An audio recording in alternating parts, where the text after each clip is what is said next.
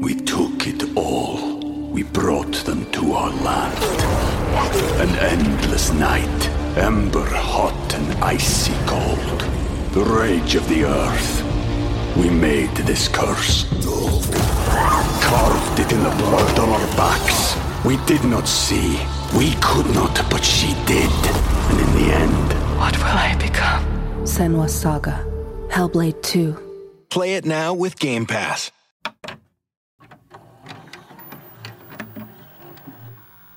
Hi YouTube, it's Joshua Miles and welcome back to my channel. Today's video is going to be yet another solved case for my Curious Case series. I just had to give a massive thank you to the people over at Hunt A Killer for working with me on today's video. Hunt A Killer is a monthly subscription box that allows you to unleash your inner detective. They send you a fictional cold case to solve every month, leaving you to go through the evidence, decode ciphers, piece together the clues, and ultimately crack the case. Over the span of a few months, you'll receive more and more clues that will aid you in solving the case. And not only are you solving a fictional case with your subscription to Hunt A Killer, but you're also aiding in solving real cold cases. With each box sold, Hunt A Killer donates to the Cold Case Foundation, which is a charity that, according to their website, is devoted to raising public awareness of cold cases and assisting law enforcement with whatever resources are needed to bring about closure. If you're interested in diving deep into a fictional cold case and putting your detective skills to the test, then be sure to go check out Hunt A Killer at huntakiller.com forward slash Joshua Miles and you can use discount code MILES for 20% off your first box. I'd also like to just quickly let you guys know that we do have an official subreddit for this channel over on Reddit where we discuss the cases after they go live and discuss other cases. You can also request cases over there too, and it's just a little community that I thought I'd create so that we can have a respectful, safe place to discuss true crime outside of YouTube. So if that's a little community that you're interested in joining uh, completely for free, then head over to reddit.com slash r slash Joshua Miles. You can find a link in the description and in the pinned comments. Today's case is quite complex and involves a lot of people and a lot happens within a short space of time. So I've tried to, uh, in the edit, I've tried to have more of a cohesive timeline um, so that you guys, uh, it's easier for you guys to follow along. And with all that being said, let's delve right into this case.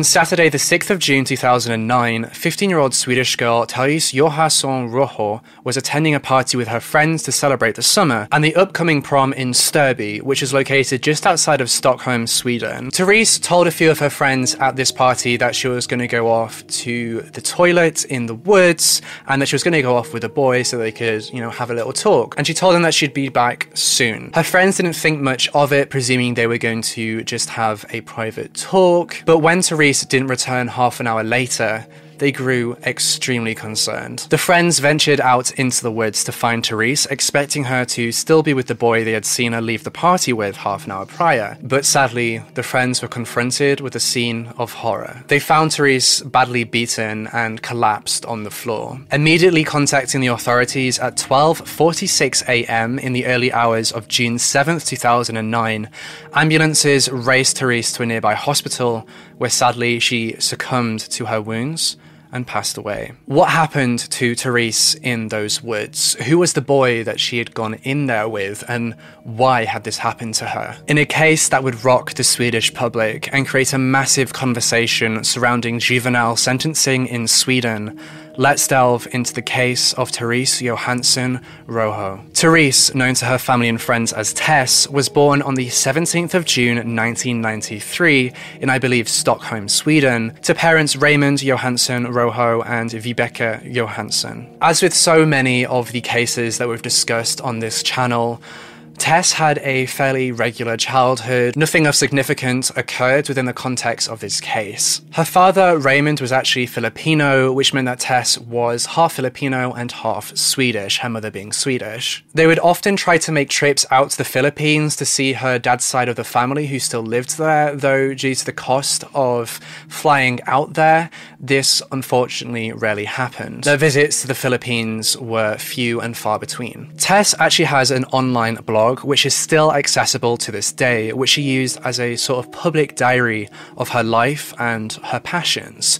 On this blog, she posts about how much she loved the Twilight series, how much she enjoyed fashion. She posted about body positivity and makeup, and even the occasional post about her mental health. The overall impression that you get from reading Tessa's blog is that she is a very clued in teenager who is facing the same trials and tribulations that most teenagers at high school face. She frequently posted photos of her and her friends having a good time, and up until March of 2009, she also posted about her boyfriend Gordon, uh, how she loved him, and pictures of of them together as a couple. The posts show her expressing her love for him. Though at some point in March of 2009, the couple, through a mutual decision, ended things after over a year together. Tess didn't appear to be overly upset at this breakup. She did have a really good support network of friends and family around her. You can see in this image taken from her blog that she was always having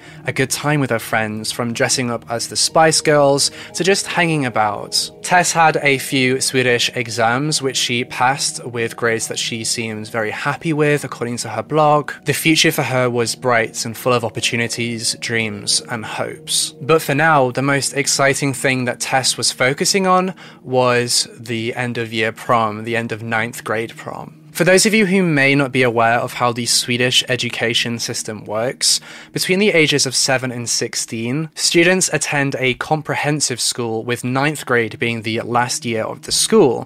Following 9th grade, students would go on to a higher school or high school, which is for ages 16 to 19, and after that, students would go on to university or something similar. This 9th grade prom marks the end of a major period in Tess and her friends' lives, with many who she grew up alongside in school going on to different higher schools, everyone going their separate ways. Anyone who's been through this period of of their life knows exactly what this feels like. Tess had picked out a dress way ahead of time, and by the looks of her blog posts, she was so, so excited to go to this prom and wear this dress and just have a good time with her friends and celebrate the end of her ninth grade. According to one source, she even had a date for the prom whose name was Dennis. Tess was described by her friends as being very popular at school and being very, very pretty. She was kind, had no enemies, and always went out of her way to help others, sometimes ignoring her own needs first. At the start of May in 2009, Tess went to a party to celebrate Valborg night with a few of her friends and ended up jokingly kissing a 16 year old boy named Tim Vrogord. A drunken kiss that would set off a catalyst of events leading to that fateful June Saturday night. That Saturday, the 6th of June 2009, Tess woke up at around midday to 1 pm and had a fairly relaxing day helping her family prepare the house as they were having a friend from the United States come to stay later that day. As evening approached, Tess mentioned that she was going to go to a party that evening with a few of her friends, but in typical teenage fashion, it didn't really reveal much more information than that. As Tess's mum took her father, brother, and the American visitor to a friend's house to watch the football, Tess got herself ready and left the house to meet up with her friends for the night ahead.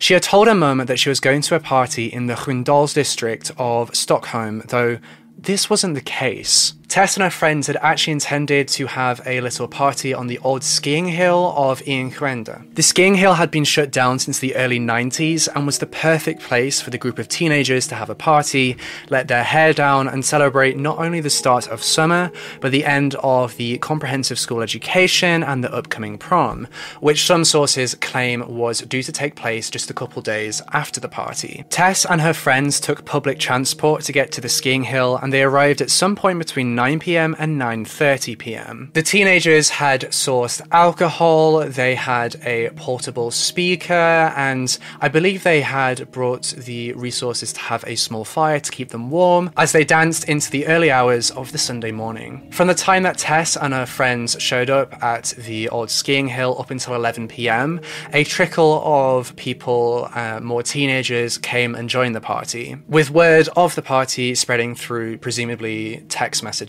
There were about 20 to 30 teenagers partying on the old ski slope that night, with the majority of that 20 to 30 people uh, all attending the same comprehensive school as Tess. Everyone was drinking alcohol that night, though Tess and her friends weren't really that interested in getting drunk, so they only had about one to two glasses of a vodka drink each. At 10:23 p.m., Tess's mother Rebecca rang her, and Tess confessed to her that they had actually gone to the old ski slope for a party. Rebecca could tell that Tess was a little bit drunk, though she seemed to be pretty happy. She told Tess that it was probably time that she came home. After all, Tess was 15 years old, uh, and Tess agreed to this. It was then arranged that Tess would go home with her best friend Ina, who was being picked up by her mother from the slopes at 11:30 p.m., meaning Tess would be back home and in bed before midnight. This also meant that Tess had an extra hour to continue celebrating at the party. Amongst the trickle of teenagers that had joined the party was Tess's ex-boyfriend Gordon. At some point between 10:30 p.m. and 11 p.m.,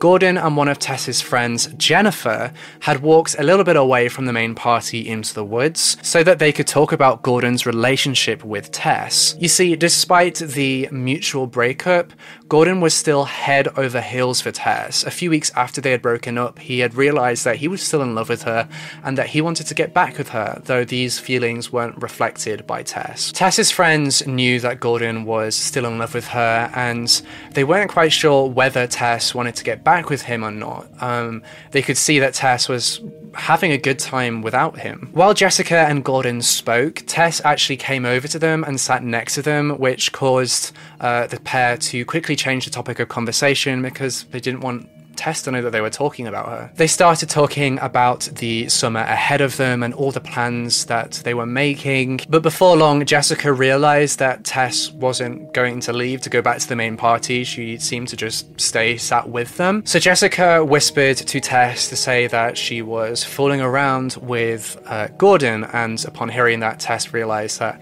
they didn't really want her to be there. So she went back to the party. And Gordon and Jess went back to their secret conversation. After a short while, at about 11 pm, Tess came back over to the pair and sat down on a tree stump next to them, telling them that she really needed the toilets. Jennifer told Tess that people had been going to the toilet in the woods, so if she was desperate, then she should go into the woods and relieve herself. And so Tess began to venture into the woods where she actually bumped into her best friend Ina, who I mentioned earlier she was going to go home with. Um, and Ina also needed the toilet, so they decided that they would go to the toilet together. So the best friends ventured further into the woods so that they could relieve themselves. While doing so, however, they overheard a man's voice on the phone. They recognized this voice to be the voice of Tim Vrogord, who was the boy that Tess had kissed at the party three weeks prior. Tess had actually felt very, very guilty about this kiss, and she felt ashamed that it had happened. As Tim actually had a girlfriend who she, he was really committed to, and they seemed to be in a really good relationship. So she felt really guilty that she had kissed him and potentially ruined this relationship. And that girlfriend was called Tove Lind. Both Tim and Tess had immediately agreed following this kiss to keep it a secret and keep it between themselves and not tell anyone that it happened. But the guilt of the situation consumed Tess, so she decided to confide in her closest friends what had happened in her best friends, like most people would in such a scenario. She wanted to get their advice. Ina and Tess overheard Tim saying on the phone in the woods something along the line of, Tove, I will, I will. The two girls then finished up their business and decided to head back to the main party, though as they began to set off back to the main party, Tess told Ina that she was going to go over to talk to Tim about the situation, just you know, to clear the air a bit. Ina said okay, and Ina went back to rejoin the party, and Tess went over to talk to Tim. After a short while, Tim and Tess emerged from the woods together and bumped into Gordon and Jessica, who were still talking uh, just on the outskirts of the woods. Tim was actually a friend of Gordon, so when they bumped into each other, everyone just exchanged hellos and that kind of, you know, normal greeting kind of thing before Tess and Tim went back to the main party, or so Jessica thought. It's important to note that Tim's girlfriend Tove had also been at the party for a short while, though when Tove was at the party, she only spoke to Tim and nobody else and was only there for maybe half an hour before leaving. Though what's interesting is Tess and Tim did rejoin the main party as um, Jessica suspected, though they weren't in the main party for very long before they decided to go back off into the woods again because Tess um, needed the toilet again. That, well, at least that's what she told people when they went back into the woods. When 11:30 p.m. came around, Ina shouted down the slope to Tess to tell her that her mother had arrived to pick them up and that it was time to go. Ina assuming that Tess had gone we took it all. We brought them to our land. An endless night, ember hot and icy cold. The rage of the earth. We made this curse. Carved it in the blood on our backs. We did not see. We could not, but she did.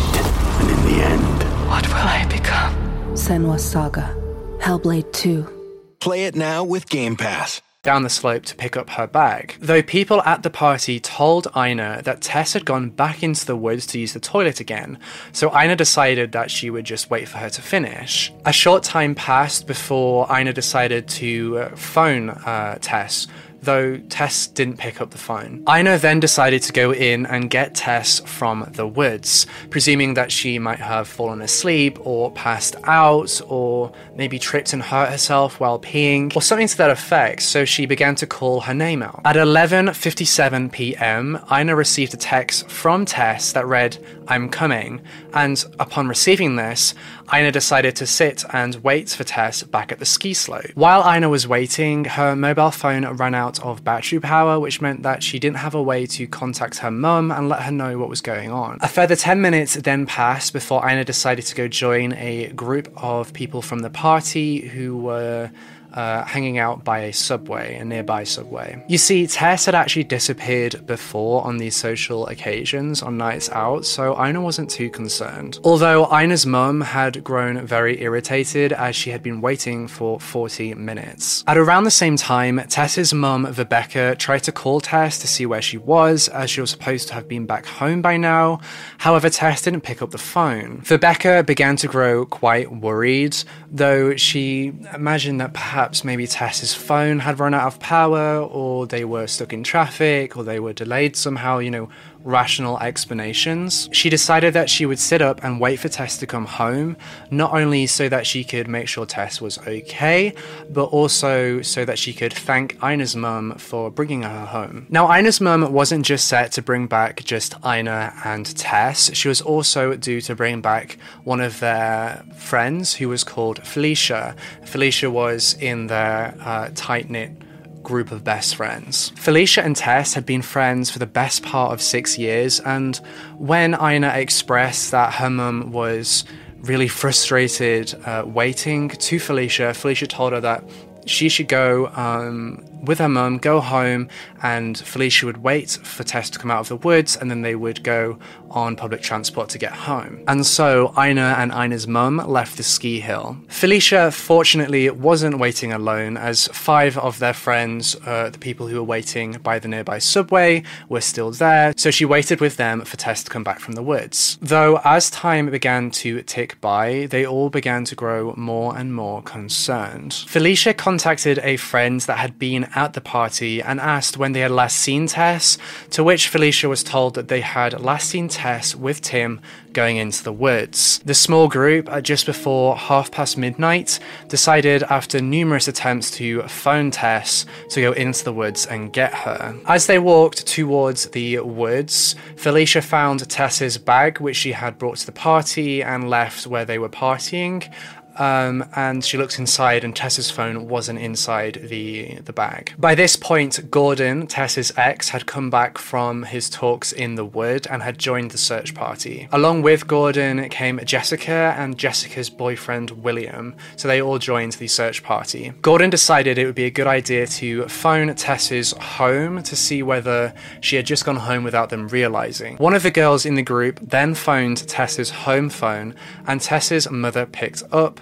She asked her whether Tess was there, and when her mother said no, uh, they hung up. Gordon then decided it would be best if Tess's mother knew what was going on, so he as he was uh, her boyfriend for a long period of time, she ha- he had uh, Tess's mother's personal mobile phone number, so he phoned up uh, Tess's mum and told her that she was missing. Gordon and Tess's mother, Rebecca, stayed on the phone with, a- with one another in constant contact while they searched. The group of teenagers had now faced with the reality of the situation, completely sobered up, and began to search through the woods looking for, for Tess. They thought that maybe Tess had fallen and hurt herself, or perhaps she had passed out. It was really cold uh, at this time uh, at night. The temperatures got really, really cold, so it was it was important that they found her and made sure she was okay. Jennifer tried to phone Ina to see whether Tess was with her, but Ina didn't pick up as her phone had died. Jennifer then also tried to ring Tim's phone, but it didn't connect due to the lack of service. One of the teenagers then decided to ring Tove, who is Tim's girlfriend, to ask whether perhaps uh, Tess went home with Tim or Tove or with them, to which Tove replied saying that she hadn't come back with the two of them. At 46 minutes past midnight, Emma, who was one of the best friends in Tess's friend group, phoned 112 and reported Tess as missing and then stayed on the line. While she was on the line, Emma suddenly heard screams that they had found Tess, but that she was in a really bad condition. Everyone rushed to where Tess had been found and saw that she seemed to be lifeless. She was laying on her back with a wound on the left temple, a large wound on the chin, blue lips, blue marks around her neck, and blood coming from her eyes and her mouth though it's important to note that at this point she still had a weak pulse. The authorities on the phone to Emma then began issuing uh, resuscitation instructions. Two adults then arrived on the scene, who it actually turned out that these two adults were the parents of two of the teenagers at the party, and they began to administer CPR on Tess. Rebecca, unaware yet of the scene that had just been discovered, then phoned Ina's home phone at 54 minutes past midnight, asking whether they knew where Tess was and they replied no. Right afterwards, Gordon phoned Rebecca and told her that they had found Tess in a bad state, and Rebecca told them that she would drive there right away with Tess's older brother. Following that brief conversation with Rebecca, Gordon was then phoned by Ina, and he told her that Tess had been found in a very bad state. By the time that Tess's mother Rebecca and Tess's older brother had arrived at the ski slope, the ambulance service and the police had arrived on the scene. At about 1:30 a.m., the ambulance crew decided to prepare to move Tess to the ambulance so that she could be taken to hospital. This was at about the same point that Rebecca had arrived, and when she arrived, she ran from her car to the scene and immediately broke down. Tess was then put in the ambulance, joined by her mother and her older brother, and then rushed to a nearby hospital where she would sadly succumb to her injuries. But what had happened to Tess. The police immediately began questioning the teenagers that had found her. They also immediately sent officers to the homes of the teenagers that had gone home, including sending an officer to Ina's home. Ina told the police that Tim had been heard saying, I'll beat Tess so the makeup disappears, so you can see how ugly she is, at the party. She also told the police that Tove had been overheard telling her boyfriend Tim, If you love me, you will kill Tess. Further to that, Ina claims that more um, evidence along those same lines could be found on uh, Tim's mobile phone, as somebody had overseen text messages sent between uh, Tove and Tim, which seem very graphic and very violent. The police immediately went to Tim's house and he was arrested at 5:05 a.m.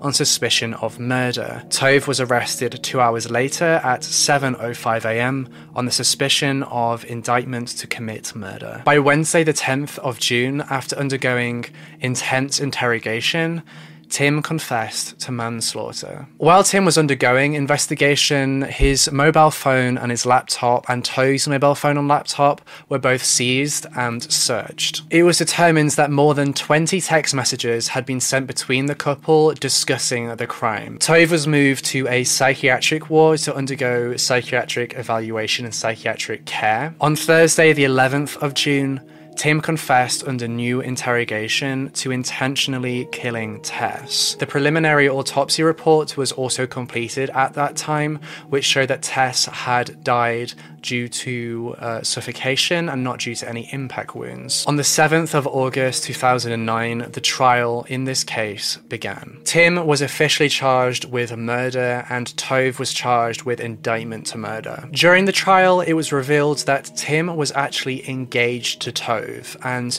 Tove had given Tim a ultimatum on multiple occasions, claiming that she would leave Tim if he didn't kill the 15-year-old Tess. This ultimatum was backed up with evidence evidence uh, of text messages sent between the couple. Tim then took the stand and told the court what had actually happened that night. Tim and Tess had gone into the woods at just before 11:30 p.m. to talk about the relationship. Tess had sat down on a stone while Tim had been standing. She told Tim of how guilty she had felt about the kiss and that she had been so consumed by guilt that she had told her closest friends about them, despite promising Tim that she wouldn't tell anyone. This angered Tim severely. He grabbed a stick and hit her in the back of the head, to which she confusingly asked him what the hell he was doing. Tim then immediately attacked Tess, put his arm around her neck in a chokehold, and strangled her until she stopped moving.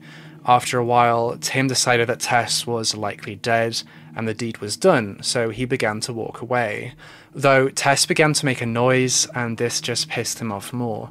He grabbed a large branch and pressed it against her throat while kicking her stomach. When he was satisfied that she was dead, he fled the scene. Strangely, Tim only pleaded guilty to manslaughter, which is insane to me because what he is describing is literal murder. Tove then took the stand and told the courts that the text messages that she had sent to Tim telling him to kill Tess were just part of a game and she didn't believe that he would actually go through with it. It was all just you know, a stupid game. Tove pled innocent on all charges. Despite their claims, the evidence against them was overwhelming. Both teenagers were subsequently found guilty of the murder of Tess and were ordered to undergo psychiatric evaluation before a sentence could be determined. The psychiatric evaluation being used to determine those sentences. In late October of 2009, both Tim and Tove were found to have no psychiatric disorders at all. So literally nothing wrong with them psychiatrically. The court awarded both the teenagers with the maximum penalty for juveniles, which is just four years of closed youth care. Though, because they were both 16, it meant by the time they became 18, uh, they couldn't be charged anymore, so they'd have to be set free, which meant that they would only serve 20 months for the brutal murder of a bright, young, intelligent woman. That's one year and eight months. That would mean that by the time that Tess's friends had got to their final year of high school, Tim and Tove would be released. Their best friend's murderers would be released. Tim and Tove are also ordered to pay 145,000 Swedish kroner each to uh, Tess's family in compensation. Crazily, Tim and Tove both had the nerve to appeal their sentences. It's an already ridiculously short sentence, and they had the nerve to appeal it. They were both released in 2011. What has become of them since is unknown, as I presume their identities have been protected. In my view, true justice was not found in this case. I definitely believe that they should have been charged with longer sentences, or at least given tried as adults or something to that effect. I completely understand how the Swedish judicial system is set up um, to enable rehabilitation, but for such a senseless murder, 10 years minimum, like life, the Swedish life sentence minimum, like that's 10 to 15 years, like it just doesn't make sense to me. Does it not make sense to begin that rehabilitation after 10 to 15 years and not one year and eight months down the line? You can see how the public in Sweden was outraged by this sentence. Let me know what you think about this case uh, in the comment section down below and over on the official subreddit. You can find Tess's and one of Tess's friends Emma's personal blogs in my sources down below if you wanted to go read them and get a better idea of who Tess was as a person. And that's everything that I have for you in today's case. Thank you so much for watching this episode in my Curious Case series. Again, thank you to Hunt A Killer for sponsoring this video. Don't forget to subscribe to my channel and hit that bell icon so you can be notified every single time that I post a brand new true crime video. Follow me over on Instagram and Twitter if you want to see what's going on outside of YouTube with me. And with all that being said, I'll see you in the next case.